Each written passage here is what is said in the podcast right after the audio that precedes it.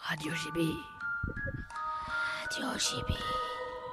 Radio GB.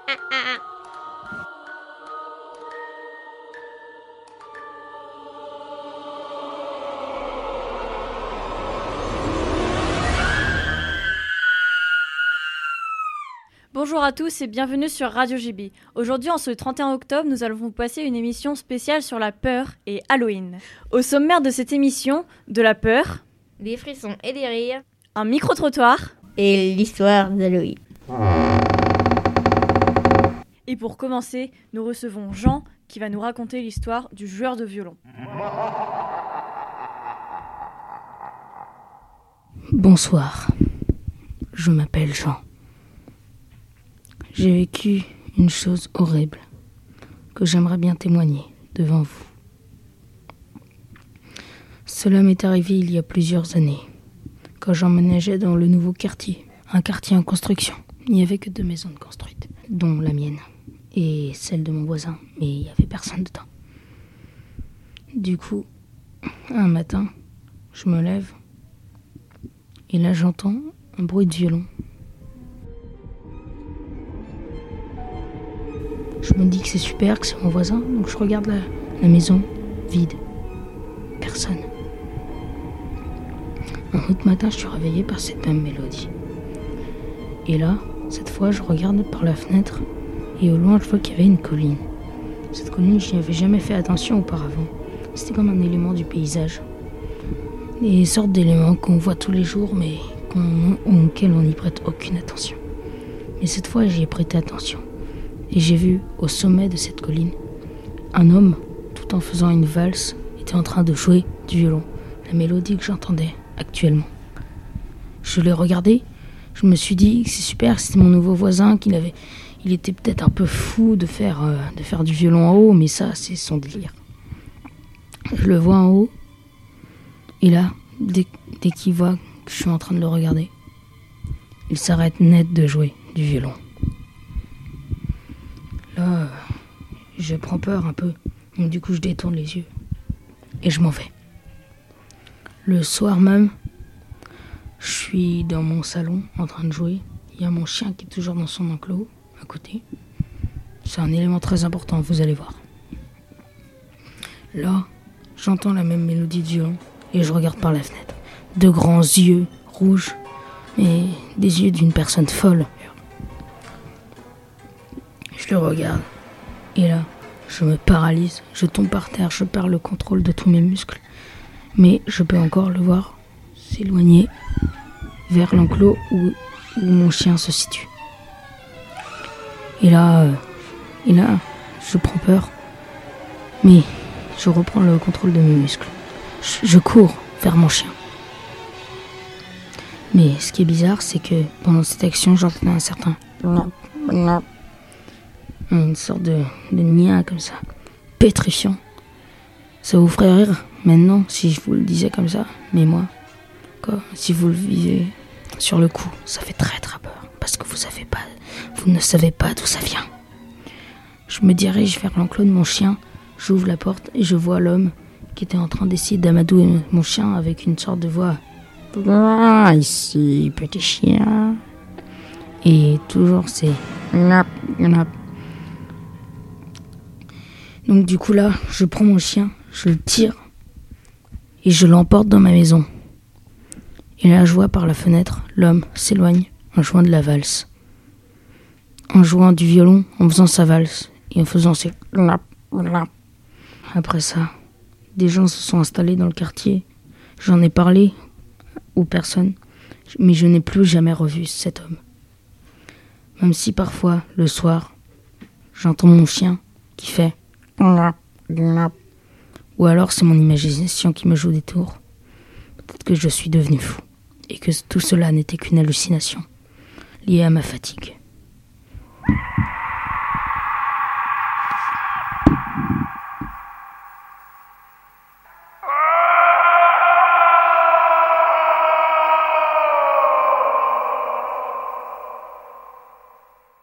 Merci Jean pour ce témoignage terrifiant que je pense personne d'autre n'aimerait vivre. Maintenant, nous retrouvons Violette. Bonsoir Violette. Bonsoir. Alors Violette, tu es allée interroger les élèves du, Georges- du collège Georges Bassins. Que leur as-tu demandé? Je leur ai demandé s'ils avaient des projets pour Halloween. Et nous allons écouter ça tout de suite. Est-ce que euh, tu fêtes Halloween? Oui, je fête Halloween avec mes copains. Oui. Oui. Euh, je sais pas. Oui. Il le fait avec moi Euh, bah non, pas trop souvent. Tu fais quoi pour Halloween Alors, je vais organiser une grosse soirée chez moi. Et donc, euh, on va pas faire Halloween dehors. Non, on va être dans la maison, on va faire de la musique et. Bon, ça va partir bien quoi. Voilà. Je mange des bonbons. J'ai cherché des bonbons, je sais pas. Euh, bah pareil, je, je fais une soirée pyjama, euh, genre film et tout, et je vais stocker chez les Je gens. me maquille aussi parce que c'est marrant, tu sais, faire des maquillages gore et tout. Bah souvent je vais chez une copine et puis on va chercher, bah, chercher des bonbons dans son quartier. Bah, on va peut-être s'inviter en fait pour Halloween et on va peut-être faire une soirée pyjama où on va regarder des films qui font peur et tout ça. Ok, merci. Au revoir. Mais au fait, ça vient d'où Halloween? Eh bien justement, Maëlle, Arthur et Mathis se sont penchés sur la question. Je te propose de les écouter tout de suite. Salut Arthur, Salut Mathis, comment ça va? Ça va Et Arthur, de quoi on va parler aujourd'hui?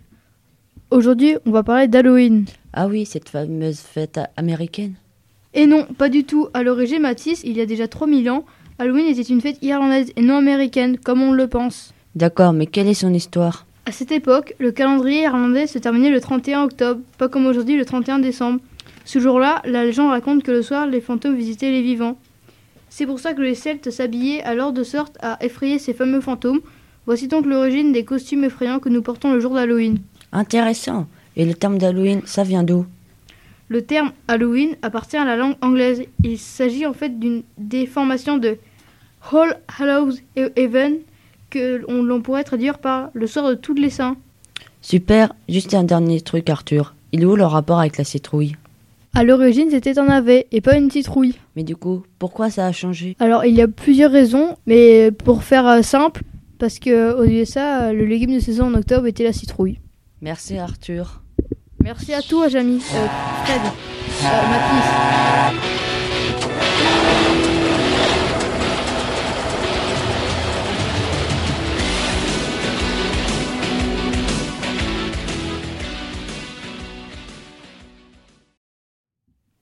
Eh bien, maintenant que nous en savons un peu plus sur Halloween, il ne nous reste plus qu'à vous souhaiter une bonne soirée. Enfin, si tout se passe bien.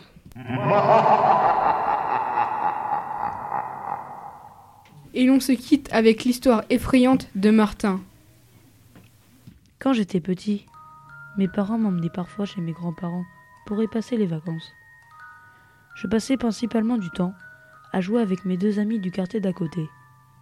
Ils vivaient dans une maison à côté de la forêt, avec beaucoup d'espace ouvert, et nous pouvions courir à peu près comme nous le souhaitions. Nous allions parfois tous les trois visiter une maison abandonnée, à environ 800 mètres de la leur. Elle avait été abandonnée pendant des décennies. C'était bien sûr une mine d'or pour trois jeunes garçons aventureux comme nous. Surtout après que mes cousins m'aient raconté comment ce lieu avait été hanté. C'était assez classique. L'homme devient fou, il assassine toute sa famille, et il revient chaque nuit comme un esprit en colère à la recherche de nouvelles victimes. Je savais qu'ils étaient probablement en train d'inventer ou au moins d'embellir de vieilles rumeurs. Mais vu le décor qui s'y prêtait si bien, je me permis de l'explorer un après-midi. Nous avons décidé de jouer à cache-cache. Quand c'était à mon tour de me cacher, j'ai monté les escaliers à la recherche d'un bon emplacement. Il y avait encore des meubles à l'intérieur, moisis et pourris. Des os gisaient sur le sol. Je marchais sur euh, de la vaisselle brisée, des vêtements en lambeaux et des livres émétés, pour finalement arriver dans une petite chambre, avec un placard. Jackpot, me dis-je. Il y avait de longues robes noires suspendues à la tige derrière laquelle je pouvais me cacher. Je suis entré et j'ai réussi à forcer la porte pliante à se fermer. Mon seul éclairage était un rayon de soleil qui brillait à travers la fente de la porte d'une fenêtre. Je me suis mis en position fétale et j'ai attendu. Une heure ou deux passaient. À presque trois heures, cela commençait à devenir ennuyeux. Ma tête tomba. Je me suis réveillé. Il faisait tout noir. La nuit était tombée et j'avais été abandonné ici, me remplissant d'une terreur qui me coulait dans le ventre. J'ai essayé de me lever, mais une crampe soudaine dans mon mollet m'a maintenu au sol. Je me tortillais en attendant que ça passe. Quand soudain j'entendis une porte qui se fermait en claquant et je me figeai, instantanément. Il y eut une brève période de silence, puis des pas sur le parquet.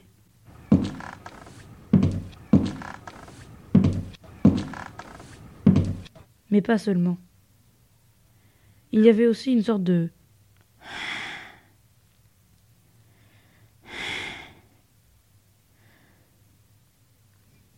Mais pour l'instant, ça n'avait pas d'importance. Ce n'étaient pas les pas d'un enfant, ils étaient lents, lourds. Je retins mon souffle en priant pour qu'il s'en aille. Mais les bruits ont continué d'avancer. Boum, boum.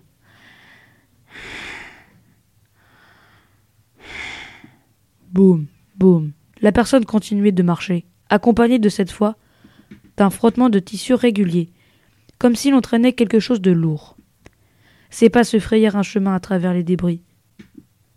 Je pensais pouvoir sentir quelque chose de légèrement putride, quelque chose de pourri. Et tout d'un coup, mes pires craintes se sont réalisées, lorsque les pas se rapprochèrent de mon armoire. Ils se rapprochèrent de plus en plus et s'arrêtèrent finalement juste devant ma porte. Je ne pouvais rien voir.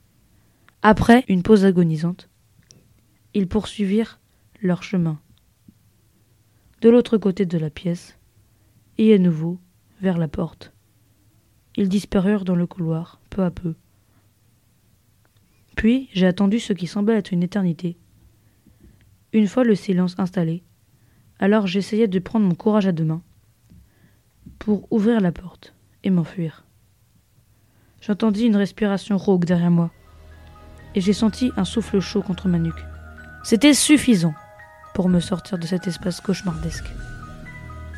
Dans cette maison obscure, la seule pleine lune m'éclairait. Pendant que je courais pour m'enfuir, j'entendais des pas derrière moi. Des pas qui se rapprochaient à une vitesse terrifiante. Pas à pas, pas à pas, pas à pas. Je courus du plus vite possible, ne regardant jamais derrière moi. Du moins pas avant d'avoir poussé la porte d'entrée de la maison et pénétré dans la nuit noire de la campagne. Et quand je me suis retourné, je n'ai absolument rien vu. Cela ne m'a pas empêché de courir, cependant, jusqu'au domicile de mes grands-parents. Il y avait une voiture de police dans l'allée. À mon retour, mes parents étaient là aussi. Inquiets, terrifiés, tout le monde m'a demandé où j'étais allé. Mes amis n'étaient pas rentrés ce soir-là. Du coup, leurs parents inquiets avaient appelé la police. Mais la police, une fois sur les lieux du crime, trouva les deux jeunes garçons installés sur le canapé, le regard vide, leur tête inclinée, leur gorge tranchée, et sur les murs, il y avait écrit, avec du sang humain, Moi aussi, j'aime jouer à cache-cache.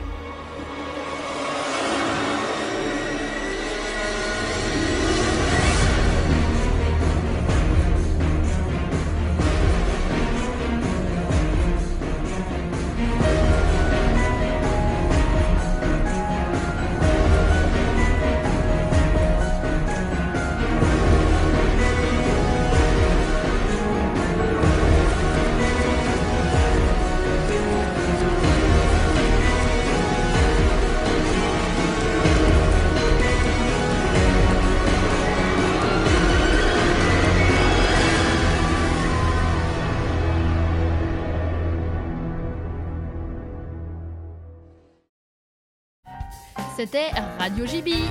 Retrouvez-nous sur le site du collège Georges Brassens ou sur arteradio.com. Bye bye